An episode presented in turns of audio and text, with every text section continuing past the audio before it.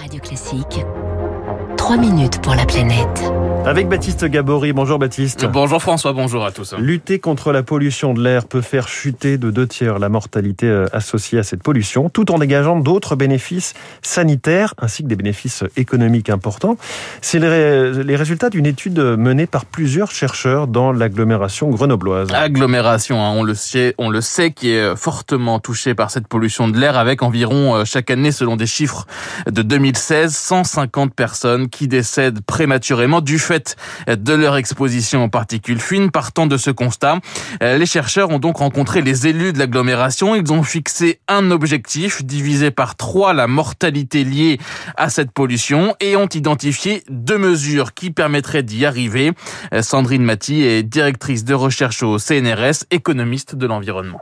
Le premier, c'est le chauffage au bois. Il faut remplacer tous les chauffages non performants, typiquement les cheminées foyers ouverts, par des poêles à granulés qui, eux, émettent énormément moins de particules. L'autre levier, c'est celui des transports individuels, et notamment sur la place de la voiture individuelle. Et là, les résultats montrent qu'il faut réduire de un tiers le nombre de kilomètres parcourus par les voitures sur le territoire. Cela représenterait 12 000 équipements de chauffage à changer sur l'agglomération. Pour les transports, il faudrait développer les transports en commun, mais aussi les infrastructures dédiées au vélo ou à la marche à pied. Et les résultats sont là. Rémi Slama était épidémiologiste environnemental à l'INSERM. On arrive à baisser d'environ 6 microgrammes par mètre cube les niveaux de pollution, euh, ce qui entraînerait un gain du point de vue euh, sanitaire de 150 euh, décès évités chaque année, qui se décomposent en environ 90 décès qui sont gagnés sur la mortalité due aux particules fines et une soixantaine de décès supplémentaires qu'on évite grâce à l'augmentation de l'activité euh, physique des gens qui arrêtent d'utiliser leur voiture. Et donc des co-bénéfices importants gagnés sur d'autres pathologies.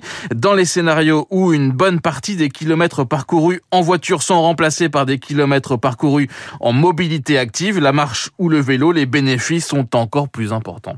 On arrive à 250 décès euh, évités chaque année, ce qui n'est pas totalement étonnant parce que euh, au-delà de de la pollution atmosphérique, la sédentarité est un facteur de risque majeur de mortalité Les chercheurs se sont penchés également sur le rapport coût-bénéfice économique de la mise en place de ces mesures. Alors certes, il faudra subventionner fortement le remplacement des équipements de chauffage, il faudra investir dans des infrastructures, mais les bénéfices économiques seront largement supérieurs aux coûts, selon Sandrine Maty. Un chauffage plus performant nécessitera moins de combustible. Des modes de transport moins gourmands en énergie également entraîneront des économies. Et puis, au-delà, on a tous ces bénéfices, donc qui sont à la fois des bénéfices sanitaires liés à la réduction de la pollution, liés euh, à l'activité physique, liés à la diminution du bruit également. Et donc, quand on met tout ça dans la moulinette, sur les 30 ans qui sont devant nous, ce programme peut générer un bénéfice net de l'ordre de 9 milliards d'euros. Cette étude est la première en France, hein, selon ces chercheurs, à démontrer que les bénéfices